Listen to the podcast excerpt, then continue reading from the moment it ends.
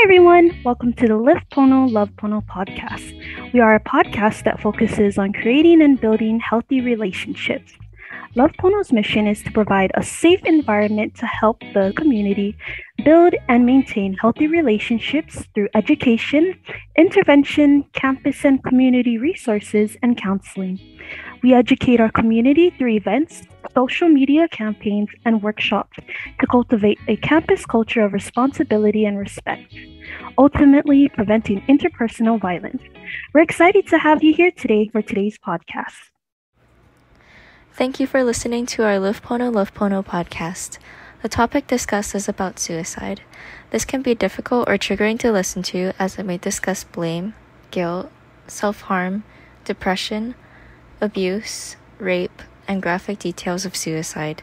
Even if you've not been in a similar situation, please take care of yourself. Go to our website for more resources at www.leeward.hawaii.edu slash lovepono or visit our Instagram at lovepono for more additional resources this month. Aloha to all of our listeners. I am Student Government President Alex Williamson, and I am a Love Pono assistant here at Leeward Community College. I'm very excited to bring this topic of suicide awareness and how it relates to relationships to Love Pono at this time. We are we at Love Pono feel honored and privileged to have this opportunity to speak with Dr. Loretta Chen. Welcome, Dr. Loretta Chen. Thank you so much for spending your time enlightening us about this topic. Dr. Chen is an amazing author, philanthropist, actress, professor at Leeward, and so much more. I've had the opportunity to be in her class and meet her personally, and I'm just amazed by her work. I love her books, and I'm so grateful to be here today because suicide awareness and uh, suicide prevention is a topic that is close to her heart and to her family. And that's what we're going to be sharing a little bit about today, which she actually spoke briefly about in her 2014 book, Woman on Top. Uh, and that's how I was aware of it. So when we were doing this topic at Love Pono, I knew she was the person to reach out to because I thought her story was really interesting and really important to share. So without further ado, I'm going to introduce Dr. Loretta Chen, and I'm so grateful you're here today. How are you? Very, very well, Alex. Always good to see you. Um, very, very uh, humbled and honored to be part of such an important uh, topic podcast. Suicide Awareness Month is obviously something that's very close to my heart, and it's definitely shaped me to become the person that I am today. So, very, very happy to be here. So, go ahead, fire away. I'm happy to be of service to you, sir. Thank you again. Really appreciate it. So, obviously, uh, again, we're talking about suicide awareness. We're talking about uh, essentially suicide, suicide prevention or um, you know dealing with trauma and how it relates to relationships in general. Um, like I said, from reading your book, Woman on Top, I know this is um, you know a story that or a situation that is personal to you. I know that you had an experience with a suicide from a former partner, and I know that it gets even more detailed and intricate. And I'd just like to, for you to share a little bit more about that at the moment. Sure. Uh, how much time we've got? We've got about 20 minutes. So this kind of takes me back about 22 years, uh, sort of dates me as well. So, of course, I can say this today uh, with a smile on my face. Uh, uh speaking to you, Alex, always makes me smile. But of course, um, this was me when I was about 24 years old. Um, and uh, I am a PhD student on full scholarship, right? Born and raised in Singapore, got a full scholarship to read my master's in London. Then I got a full scholarship to read my master uh, PhD in UCLA. So I was like, wow, I was high on life, right? I was a TA as you are, um, an RA, you know, and with my little bit of money I made, I got myself a little beat up sports car and I was living in uh, Mulholland Drive in Bel Air in LA. I was like, woohoo, I'm living the life. And I fell in love, you know, for the first time in my life, like really sort of fell in love and just felt, well, this is it. And her name was Grace um, and I, I think I met her when I was 23 or 24 at a party, one of those cheesy stories, but you know, the, the time when we could still go party, right? so we went partying, and uh, before I knew, I was head over heels in love with her, and uh, we we embarked on a relationship, and and then I found out that she was actually married to someone else, um, a lady named Han. And long story short, uh, for brevity of time, because we only have about 20 minutes, so Han was. Um, born and raised in Vietnam, and she had obviously seen the traumas of the Vietnam War. And her family and her moved to Cambodia, only to then um, be privy and victim to the Khmer Rouge, uh, which is a genocide um, enacted by their uh, dictator leader, Pol Pot. Anyway, so that's the background of Han. And Grace had always told me that I love you and I want to be with you, but I don't know how to leave my partner because of my sense of responsibility um, and because she is so deeply broken from her trauma. And I was like 23 or 24. I didn't quite then understand the depths of what trauma and your history could do to you, right? I was 23, 24. I was like high on life and thinking that can conquer anything. You know, if you put your mind on anything, you can do it. I'm still that same person. I'm still that same person, right? Um, but that same person was like 23 or 24 gave sage advice to Grace. And I said, you know what? Uh, honesty, love, truth, courage is the most important thing. And I still believe it, right? I, I don't uh, doubt anything that I believe in. And I said, you must be honest and you have to tell her you fall in love with me and you need to let her go because, um, you know, I don't think she likes it too. She knows that you've now fallen in love with someone else. So I said, you have to do the honest thing and just, just let her know. But Grace had always told me that um, if I left her, she would suicide. I was like, nobody kills themselves for love, right? I said, and I remember saying things like this, and I was like at my grand old age of 23 or 24, that, you know, a life is too big a responsibility to take and too big a responsibility to bear, right? Uh, uh, uh let me say that again. Your life is too big a responsibility to give and too huge a responsibility to take. Basically, I was saying, you know, Han can uh, entrust you or, or put her entire life on you, right? Neither should you take it. Until today, I still believe this. However, today I'm that much more nuanced because what had happened was I told this to Grace, and obviously Grace took my grand sage advice. And on the day that um, Grace tells Han, uh, she's going to leave her to be with me because of all the reasons, right? I love you, Han, but I fall in love with someone else. I want to be honest to you. It's very hard for me. I want to do the courageous thing. Just know that I, all so Grace said all the right things, uh, but still on the day of the breakup, Han kills herself. She hangs herself in the middle of their car garage and she is i don't know how uh, your students can take this but uh, i just want you to know the extent of the trauma. Um, she's a very petite young lady barely 100 pounds um, and she hung herself uh, to death in in um, grace in her home car garage and she had to you know bite her tongue basically to to die right because she was uh, very petite. And um I want to share all of this in detail because you can't imagine um, the horrors, the guilt, the devastation that Grace had when she drove through their car garage. Um, and so immediately I, I headed down, um, saw what had happened. And of course, I think all of the moments after are a complete blur. But the long and short of it is that was my real education that really began. I think that was um, uh, the moment where I think I, I, grew up. I didn't know that then, um, but I know it now. And so the weeks that follow were again a blur, but I could summarize it as the following a lot of guilt, a lot of um, a lot of sadness, a lot of self questioning like what did i do? I think there was when people talk about the stages of grief i, I can definitely attest to that because i think at the start it was what's all happening? There's denial. I can't believe it. Uh, and knowing me um, because i'm such a trooper it was like i'm back to work mode. I was planning for the funeral. I was and the irony is um, i'm ethnically chinese and so i spoke a form of dialect that han's family spoke biggest irony of it all, Alex, was that I was planning the funeral of my girlfriend's girlfriend or my girlfriend's wife that I feel completely responsible for and nobody would know. so there must be some macabre humor about all of this, right? I mean, that was the way I, I, I, sort of survived it. Not then, not then. Now I do, but then it was so devastating. Anyway, long story short, so that was what happened. Morbidly poetic. and then fast forward a hundred days later. So, so obviously the hundred days after Han's death was uh, very sad, a lot of guilt. Um, now Grace is this. Uh, you can't tell how tall the statuesque I am through through the podcast, but I'm about five seven.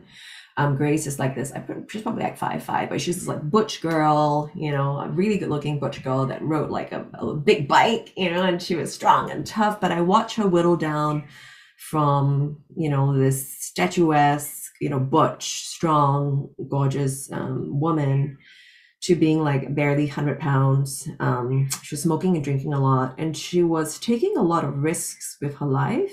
By that, I mean she was um, driving um, under the influence of alcohol. She decided to just not show up for work. She just lost her life spirit. And I saw that all happen within a period of 100 days. The reason why I keep saying 100 days is because on uh, January 19th, which is the day before Grace's birthday. Uh, by this time, I'd, I'd, gone back to LA. Uh, so, a small minor detail uh, Grace lives in North California in a town called Davis, and I live in LA. So, um, I'd gone back to LA because obviously I was reading my PhD. And uh, I remember calling her on January 19th, which was the day before her birthday. And I just saw Madonna on TV. I was like, oh my God, it's Madonna. We got to celebrate. Let's watch this together. Right back in the day when people watched TV. So I was calling her to say, turn on the TV, babe. Like, we got to watch Madonna together. And no one answered the phone, which is bizarre because usually she will answer the phone. Uh, and so I thought that was strange. Um, and then I, it's a little blur to me. So let me just pause for thought. Yeah, but I remember January 19th feeling really crappy. Um, and then January 20th came, which was her birthday and I think I was devastated. I think I was giving a presentation in class and I couldn't get through with it. And here was I, like always needing to be like the performer. I always have to do my best. And I just sort of like broke down and just cried in the middle of class. And I remember having the most empathetic professor who, you know, later then had a conversation with me out of the room. And I told her that I'm really sorry. Um, my girlfriend, my girlfriend's girlfriend just passed away and I was bawling my eyes out. And she's she my professor actually like helped me and said i understand my sister uh, took her own life too. It was just this like moment where i was just like wow. You know i thought there was so much shame and guilt in in crying. And then here was this professor like just holding me and saying that's okay. I've been through the same thing. And i was like what? And then at the moment i validating process, right i probably didn't process it as i am now but it made me realize that you need to talk because once you talked about it, you are then finding comfort and support and recognizing that there are probably a lot of people who have had similar experiences, but you don't know because everyone's walking around, right? And you just think their lives are perfect. Anyway, so then what happened was uh, a couple of days went by. Again, it's all a blur, but I remember it on like the third or fourth day, uh, I woke up feeling like, huh. Um, oh, at some point too, I re- remember reaching out to a friend. I had the presence of mind to reach out to a friend, and I said I need to go to a, a temple. You know, like I I uh, I'm not religious, but I like going to Buddhist temples. My friend came and drove me to to Monterey to go to a Buddhist temple. I remember feeling a little bit better. Um, again, little side note there is having friends, real friends you can count on. Not be afraid to ask for help. Um, having something you believe in, uh, if it's religion or faith, um, nature, animals, something, right? So for me, it was going to a quiet space. So anyway, so so my friend takes me there. And a couple of days later, this is all a little bit of a blur to me, but I remember the feelings, right? Like the milestones. I remember calling Grace's home again. And this time her brother Brandon picks up. And I was like, that is very weird because Brandon does not live in uh Davis. He he, you know, and so I was like, Brandon, so you know, what happened? And he said, Oh, everything's fine. Don't worry about it. And I said, Oh, okay. Anyway, then later on, a friend of mine calls, uh, Carrie, and she says, Hey, Loretta, are you okay? And I say, Yeah, yeah, I'm fine. Uh, and she says, Are you sure? I say, Yeah, yeah. And she says, Oh, shall I come visit you this weekend? And I said, um, Sure, but why? You know, because she, she lives in Davis. And she says, Oh, no, I just want to come visit you because because um, I want to come see my grandma and I want to come see you. But somehow I had the sense that it wasn't that. And so I just asked, I said, Oh no. I said, uh, uh, is it because, are you coming to see me because Grace is dead? Something happened to Grace? And she said, How did you know? And I said, I, I didn't, but now I do. And Kevin was like, oh my god i'm so sorry. I feel so bad. And then you're, just like bawling our eyes out. And then i was comforting her like oh that's okay. Again i'm telling you in hindsight right you must have a, a, a macabre sense of humor. Uh, and of course uh, uh, but i'm telling you having great friends is just amazing. Again side note always cultivate great friendships right? Because you know when the bleep hits the fan they will be there all right? I mean always just be a wonderful upright loving caring person because you know those friends i i i give credit to them every all the time because they saved me. Carrie um, came all the way um, to literally take me back to davis because she said i don't want you traveling alone. I don't i don't feel safe you traveling alone so i want to come get you. So that's exactly what carrie did and together carrie and laura um, kind of literally hand held me like this. And um, and we went up the flight and um, we went to see Grace. Uh, and then it was it was kind of uh, hard because Grace had left um, very clear instructions to her family to say to not let me know that she had done this because she did not want me to go through what Han, uh, she didn't want me to go through what she did finding Han and so she told her family to say, please keep it from Loretta. She doesn't need to be hurt. And so the family all sort of protected me by not telling me what was happened because that was Grace's last words to them like, take care of her. I have to do what I have to do to be with Han, and I want to be buried with Han because that is how I feel that I can atone my sins, you know, for for causing harm to her. But what I can do for Loretta is to protect her, to not let her find me. So her family said, um, uh, all sort of say, everything's fine, Loretta, we love you, everything's fine. and so I remember, remember driving down to uh, the funeral, and it was so bizarre. So we drove down to, so I remember calling calling family. Family's like, no, no, everything's fine, Loretta. It's everything's okay. They're trying to like tell me everything's fine. Anyway, it's so funny. So we call the funeral home because obviously I know where Han is buried. So obviously I put two and two together. I'm like, if there's any place she will be buried in, she'll be buried in where Han is. Because remember, I planned the funeral, right? And I knew it would be in San Jose, Los Gatos, which would be not where Grace will want to be buried because I would know where Grace will want to be buried. She would want to be buried here in Hawaii because she's from Hawaii. She's always said that. But because of this, I know intuitively that she would be buried in Los Gatos in San Jose.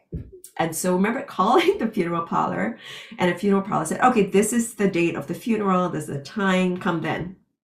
And so I remember Carrie and Laura drove like it was raining. it was so dramatic. It was like some Thelma and Louise uh, movie. I don't know if you folks know the reference.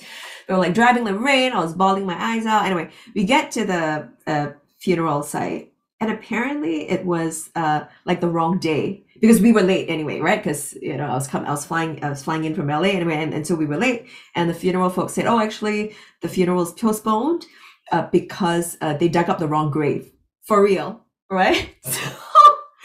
so then it turned out to be a really wonderful thing for me because I thought I was late for the funeral because I was like rushing, right? Because remember, Carrie calls me, we're rushing, and then I was getting on the flight, and so we were late. Uh, and then, but now, of course, we know the exact date and the exact time because uh, uh, the custodian tells us exactly when, and so we show up on that day. Um, and her family, Brendan and Francis, her brothers, like came out and they saw me and they say, Loretta, we're really sorry, but that was Grace's wish. Like don't be there now, but um, when we leave, you have your personal time. I said, no, I understand. Uh, because obviously then um, Han's family was there too, right? Uh, so Grace's wish was was to be mar- buried with with Han as as like um, wife and wife. So Brendan and Francis, her brother, said it's it's best you're not there. Um, come back later. And so yeah, so then I I had a little moment with Grace after uh, the ceremony, and uh, I always remember that. So you know that's that's a that's a, a, a very sort of um, a long memory to share, but I really wanted to share that because that obviously has become a, a huge part of who I am. Uh, and thank you for for allowing me to uh, share that memory. So so yeah, because of that experience, um, I obviously know and feel firsthand uh, what grief can do, what um, depression really feels like. Because after that, uh, I I think the days after, uh, again, it's a blur. I don't remember. I think uh, trauma also sort of does a number on your on your memory. Maybe it's self preservation. I think the body does amazing things. The body uh, is a work of art and magic. Uh, I think it's for self self preservation. I think some things are blur. Anyway, so I remember thinking that I could do this, right? This I'm Loretta. I can do anything. I can, you know, survive this. I remember when my breakdown really happened because I think because Grace died January 19th, a day before her birthday. Her birthday is January 20th. Because she always told me by January 20th, I promise you I'm going to sort out my life and I'll be with you by January 20th. And so she took her own life on January 19th because she felt like she could not um, uh, commit that commit that promise to me, right? So, but I was holding it together for the next two weeks until February 14th. And it's not just the fact it was Valentine's Day, it was actually Chinese New Year in Singapore, where I'm from. I remember calling home and telling my family, Happy New Year, I love you. And just hearing my family's voice, like I lost it, right? I like totally lost it. I felt like, oh my God, I what did I do? I, I remember that was my tripping point, February 14, where I think I can honestly say I really entered like serious depression. Like I, I felt it. Like somehow I just knew like, okay, this is not okay.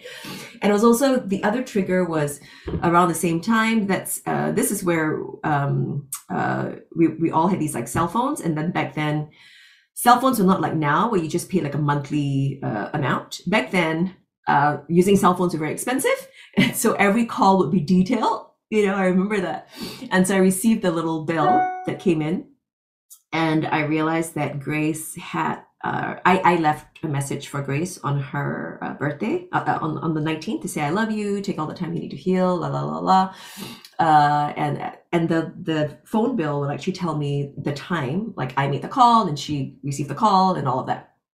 And I put two and two together because the the coroners told me that she killed herself at around this time, uh, which was when she um, was after she received my my call, which is when I called her, and then it was a couple of it was the same time, and so that just like like did it for me together with um, you know February 14th, which was um, Chinese New Year and Valentine's. And again, so like I said, triggers, right? So the part I'm going to link to later on is like there'll be these triggers that you need to look look out for.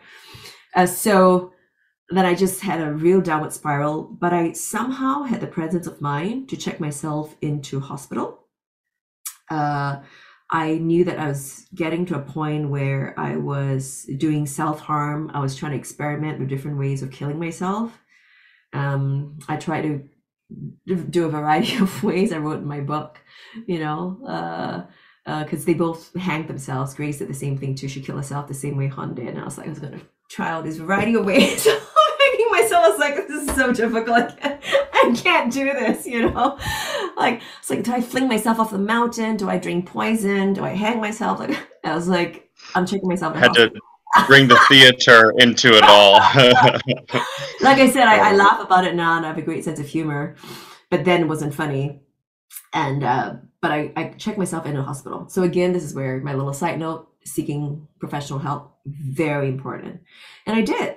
Um, and so again, uh, just pause. And if you ask me for questions, if you want, otherwise I'll just, I'll just keep going.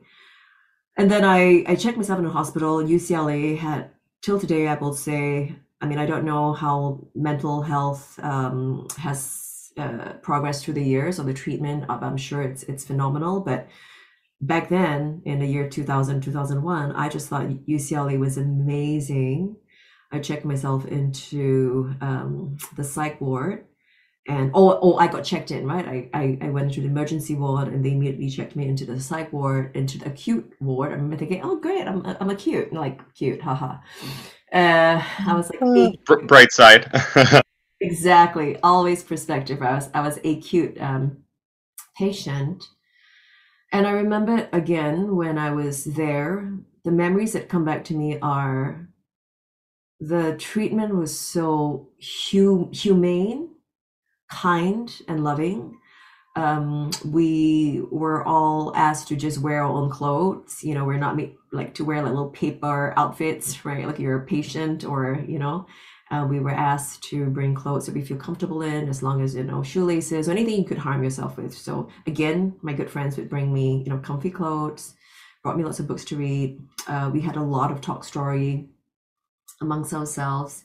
And again, I think I really began to understand deeply the benefit of having talk story sessions.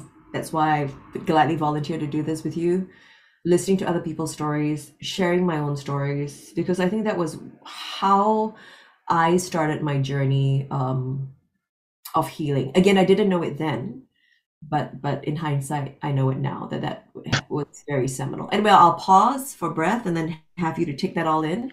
And, like it goes me. back to the validation that you were saying from your professor. You know, if if someone can hear someone's story and know that they've gone through something similar, I mean, that's just the first step in so much healing, so much, um, you know, validity uh, to realize that there's other people who have gone through something similar, and you know, oh, oh worse. Or, yeah, yes, for sure. When I, start, when, I, when we started those talk stories, I was just like, oh my god, wow, it's wow. I mean, I I thought it was in a bad space, but you know, when you really start listening, wow, yeah, so many more experiences. Um, there's so much power in, in sharing experiences for for both for all parties, you know, and I think that's why so grateful that you have been sharing your story. You know, so obviously it was just inspiring in general to read it when I did in your book, but obviously this more detailed version has, you know, just been emotional. So thank you. It's, just been really, really, really uh, great. I appreciate it. Um, in in regards to like where you go forward after that, like I mean, that's just such a tough thing to possibly, you know, go through and recover from. I mean, besides just in your everyday life, like what kind of what did it what did it teach you um, you know especially in regards to like relationships not just you know intimate but like with family and the people around you and, and how how you communicated how you saw things i'm sure it totally changed your life um, i mean yeah. obviously um, yeah it definitely changed my life and i you know do a lot of talk stories and say the power of perspective and how it's changed my life so i think one seminal moment was um, having a doctor in ucla i remember he's this like very sweet jewish doctor uh, and uh, I remember him telling, speaking to me in Mandarin, and he said, 危机的机和机会的机是同样一个字. I remember he said saying that, which means I'll translate for you that um, in, in Mandarin, the word for adversity and opportunity are one and the same. these days, it's a meme. People talk about it. It's floating everywhere on the internet. But trust me, 22 years ago when I heard this, it was like mind blowing for me from this like Jewish doctor and he was just, you know, telling this to me, and it stuck in my head. And this is something that I always do when I start my talk story that every, with every crisis is an opportunity. And I remember, like, somehow he took the time to spend time with me. Maybe he does this for everybody, but at that point in time, he made me feel special. I think that's really important to have someone validate you and make you feel special. He took me around the wards. Again, I don't know if he's supposed to do that. Maybe he is. Maybe he's not. But my point is, I'm incredibly grateful. He took me around, and he would tell me that, look, Loretta, you're going through a very, very bad time. But there's some folks who are permanently living really bad times because of either biological a problem or something that's happened to them um, in their in their childhood. So, for example, I, I, met with a lady who was very sweet and kind, but she was um, raped by her father throughout childhood, and you know, uh, it's constantly haunted by those memories. And then I met um, severely um, autistic folks, like severely, like really, and, and, there's just so much trauma and and um, self-loathing and a lot of violence, you know.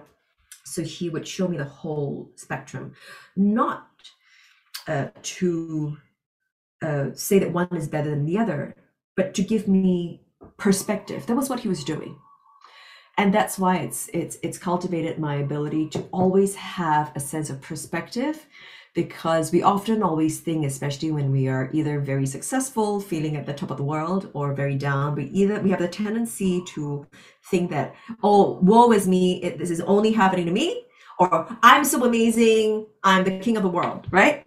but he gave me perspective to say it's it's perspective and it, we're all on a spectrum so that was i think one lesson he got me to to recognize and then i somehow also had the presence of mind after um, i got a little bit better uh, to travel. Uh, and again, I encourage this greatly. Why? Because it, it goes with the mantra of expanding your horizons. Uh, and mind you, travel doesn't mean you need to, you know, book yourself some first class, you know, flight to New York and then you feel broke and poor, right? I, I what I did was I, I took myself on short uh, trips. I mean, I was a, I was a student, didn't have a lot of money, and so I went through to developing countries. I went to third world countries. You know, I went to Cambodia and Vietnam because obviously, uh, because of Han. And I saw that there were folks who would never have the opportunities that I have, right? The fact that you and I can be zooming and having a podcast uh, that in itself is, is privilege. We don't see it, but it is. Oh, for sure. Oh, for sure. Yeah. Right? Uh, and so I remember volunteering with um, a sex traffic workers camp. There were girls between the ages of 8 to 18. And we're looking at them and thinking, I remember asking them, you know, girls, what do you be when you grow up? And they say, oh, I want to be a doctor, a lawyer, a teacher, a nurse. And then I asked them, okay, why do you want to do that? And they said, well, they want to change the world.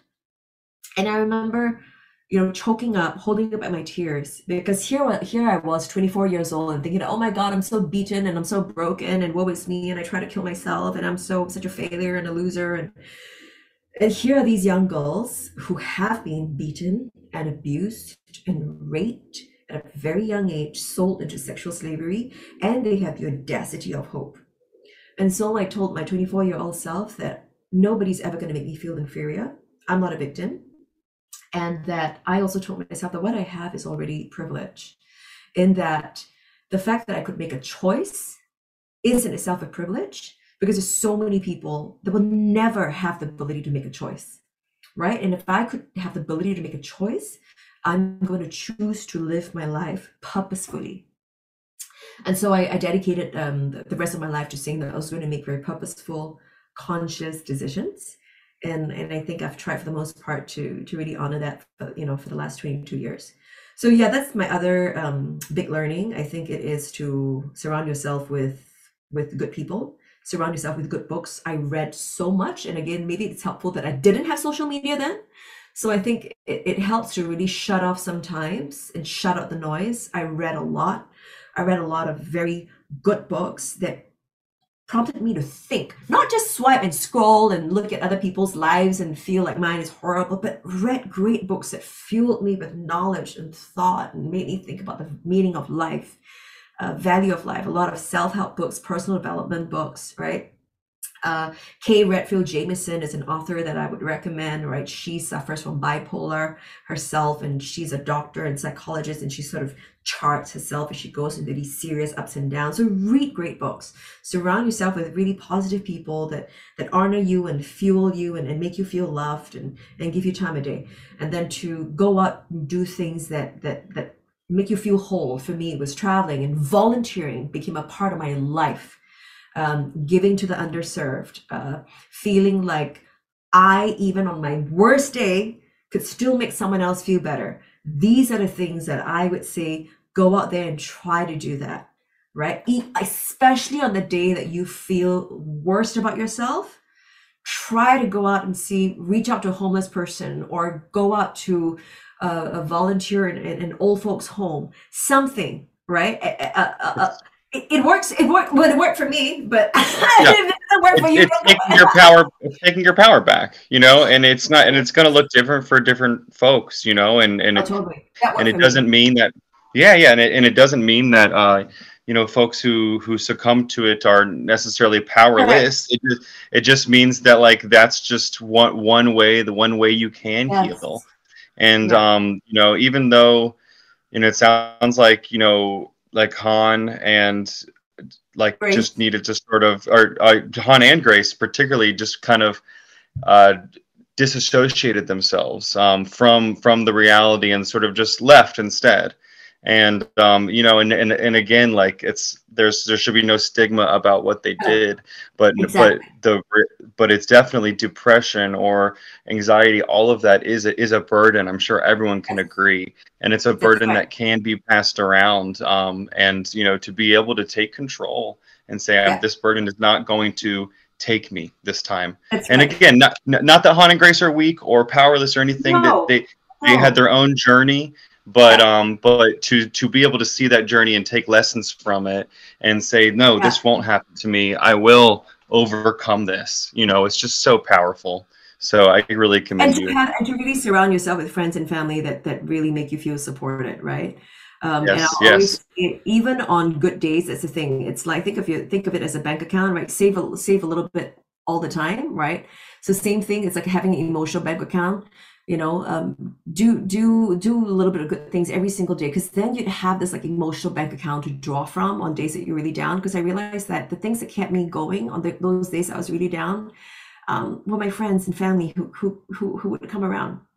Uh, and and if you still feel really really down as i did right um, seek help. There's no shame in seeking help. There's no shame in saying i want to kill myself and i feel horrible uh, and i'm broken and i need help very powerful. Very very powerful to say those words to say i'm broken. Can you heal me? And i remember the doctors telling me because i was such a proud like asian woman right? And they were like look if you broke your leg you would fix it. I'm like yes yeah i had surgery now 10 times. I'll, I'll be going for surgery next week so 10 times. Uh, and they said same thing. Your heart is broken. You need to get it fixed. And your mind is broken. You got to get it fixed you know it's like we have no So problem saying oh look at me i'm, I'm in a cast and you know, Yeah. we get people to sign on our cast and you Yep, know, we're yep. get friends to visit you or you're an IV drip. And I look at me, my, you know, I'm wearing my cast and my brace. I'm in a wheelchair, and you know, I, uh, but we, lots of us walk around and our heart's broken and our mind's broken, and we need to get help. And there's no shame in that. And so I honor what No you're doing. shame at all. It's very important. Yeah. Oh, you're you're you're amazing. Um, well, I think you've uh, been sort of speaking of it in general, but I just wanted to maybe reiterate or maybe uh, reframe or have you sum it up. I know you speak a lot of your formula of self healing and formula to self heal. Is this just the advice that you've been giving, kind of summed up, or is there anything specific when it comes to a specific formula that you think it would be helpful for people to self heal if they're going through similar things, if they're going through depression, if they're having thoughts of self harm, uh, perhaps thoughts of suicide? what are ways that you know we all can self heal? I know it's we already talked about how it's different for different folks, but um, just to open up the the the broad spectrum of things. Yeah. I'd say it's like my three R's and then my little Olympic circle. So my three R's are to develop a sense of positionality, personal reflection, and perspective. Uh, the first is really understanding where we are at this point in time, recognizing I'm hurt, I'm broken, or I'm at the brink of suicide, or I am feeling cheated, or I'm feeling guilt, something, right? Being able to have the intrapersonal skills and being knowing your position is one of the most important things um, that you can try to hone. The other is to be personally reflexive uh, reflexive as opposed to just being reflective, meaning know what's happening and try to take action. Um, so like a reflex, right? Like a knee-jerk reflex. And then obviously trying to open up perspective because like I told you, one of the things that in hindsight healed me was a doctor who took me around the ward, right? But I remember that was a key lesson. I, uh, the, the light bulb went off. He was giving me a life lesson in perspective that's never left me, right? To be able to look outside of myself to recognize that while I'm hurting, I could still be of service. While I'm hurting, someone else could be hurting more. Again, it's not about I'm better or it's not a competition, right? It's just having perspective. And the other is my five concentric circles. I think it's important to try and man- manage energy. Uh, when you're depressed, it's really important to get a lot of rest. Because irony is, when one is depressed, there is tendency to go two ways: be super manic, and then that exacerbates the depression, or to be super lethargic, where you sleep all day and then you just don't want to do anything, which is what happened to Grace. So trying to learn how to manage that energy on days that you're feeling really horrible, force yourself to go on that little walk. Take a little dog out for a walk, right? Do something. If you can, try and manage the energy, do that. Positive framing. I mean, like you hear me laugh at my own story at, at the most tragic moments. Somehow I was able to laugh at myself. To be honest, I think that's what uh, aside from the fact that I have amazing, uh, I, I know I'm privileged to have amazing friends and family to, to get me through it. I think it's my sense of humor. Like you see me laugh, uh, you heard me laugh so many times on this podcast. It's a very difficult uh, topic, but it's not funny. But I, I would laugh at it, having that like a cop sense of humor. Um, connecting, like reaching out and, and connecting, um, like like like what you're doing, right? That's why I'll be the first to sign up and say I'm there, um, even if I have to be vulnerable and share. I'll be there because having that line connecting very important And then after that, for me, as I started to heal, I was engaging. I started to use my voice to champion, to be an advocate, to make people aware, right? To to me, I reframed in my head, I'm going to honor Han's life and Grace's life um, by ensuring that the lessons I've learned get passed on, right? To you, to the students who hear this podcast. And then finding meaning. Finding meaning is so important, especially in this very like social media driven world where everything is like in a moment, right? Two seconds, two seconds, two seconds. Look at this TikTok, look at this. It's all about here and now. But really finding deep meaning connection, like the kind of work you're trying to do.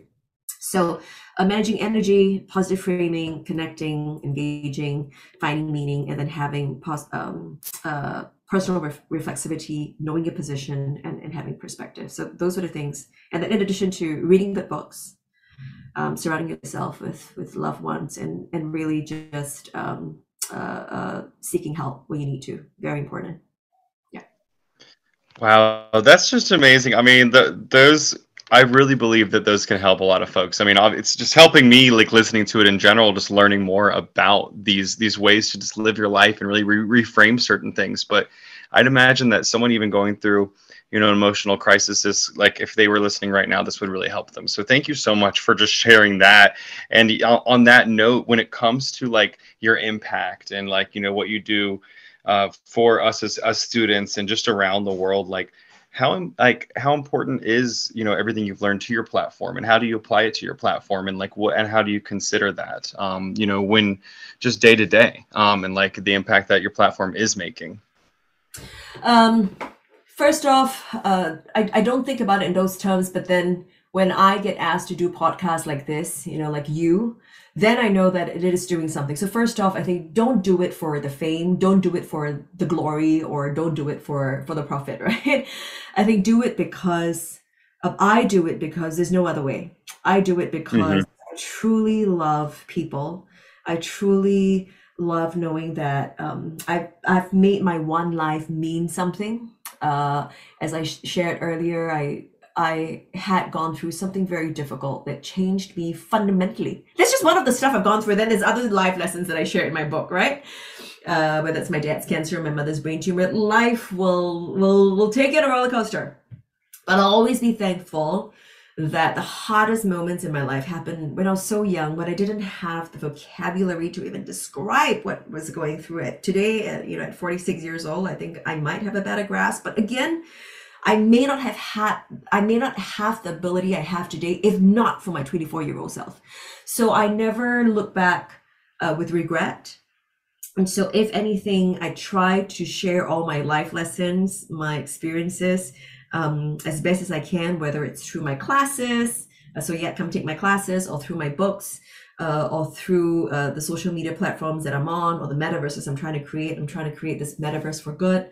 Uh, because I truly believe, like I just said earlier, um, connection is so important, engagement is so important.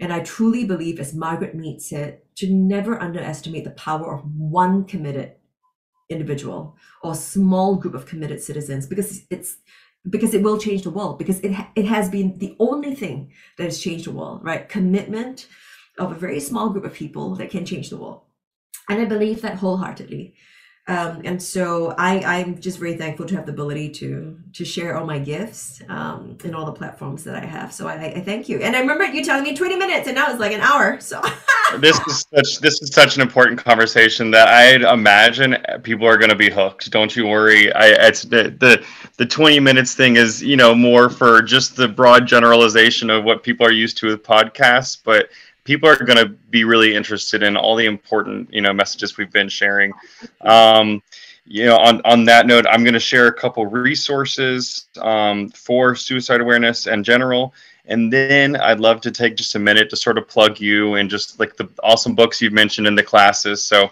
um, just first of all and for uh, foremost thanks so much everyone for listening to this conversation i know it's been an intense topic and um, you know, we we do have a we are going to have a trigger warning at the beginning of this podcast, um, just to make sure that people know what they're getting themselves into. So if you're listening now, we appreciate you joining us for this ride because we know it's been an emotional and very important conversation.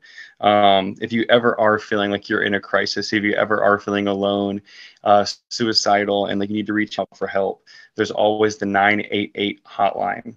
And that's 988 24 hours, uh, 365 days a week. Anybody can call that. Uh, they can text it as well. And it's just a way to talk to somebody if they're feeling down.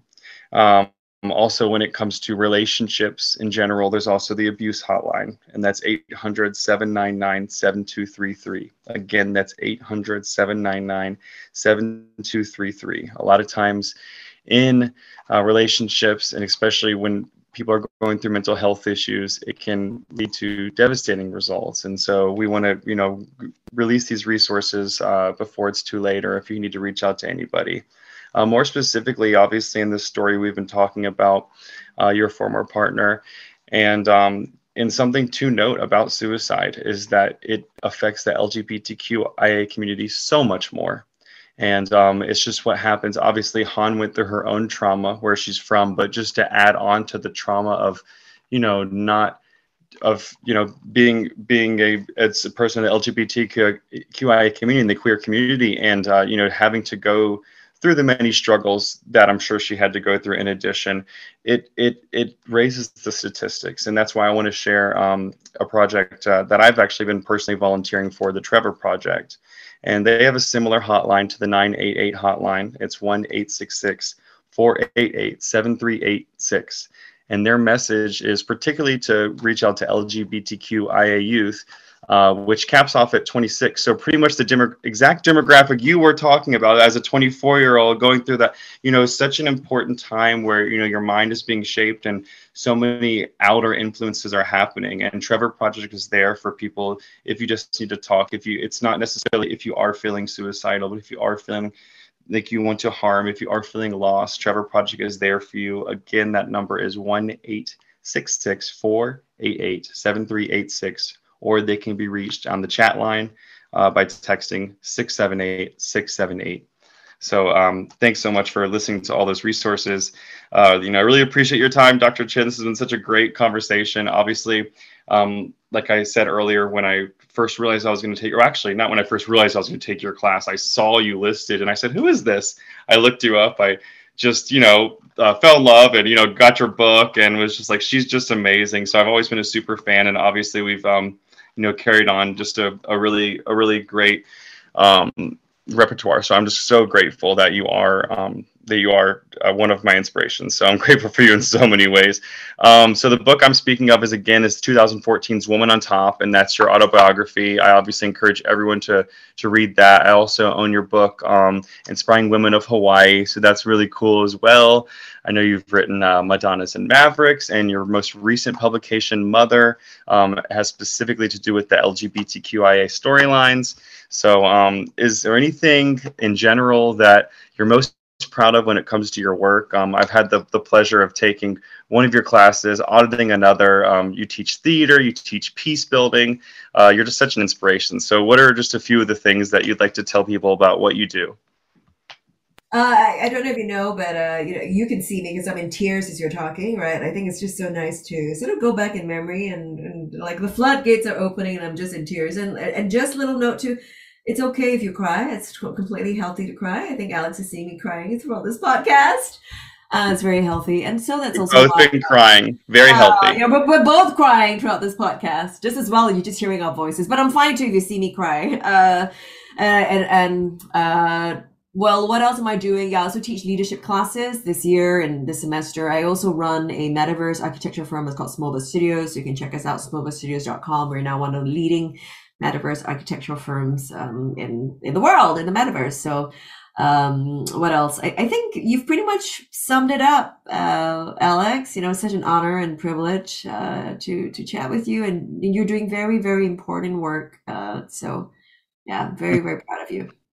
Well, you're so kind. I hope people listen to this and you know want to learn more about you, but I also hope they they want to take one of your classes because, like I said, they're so broad. I mean, even if you're not necessarily interested in theater, um, you know, it's even just an entry level class, just kind of gets you out of your box. And you also have, like I said, the peace building class offered at Manoa. So it's just super cool that you have all these amazing opportunities to offer all of us. So we're oh. grateful One little thought uh, that I'm Yeah. listed in the syllabi or syllabus as TAN, T-A-N. So to Alex's point, if you're trying to Google Loretta Chen, C-H-E-N, Yes. you probably can't- Yes.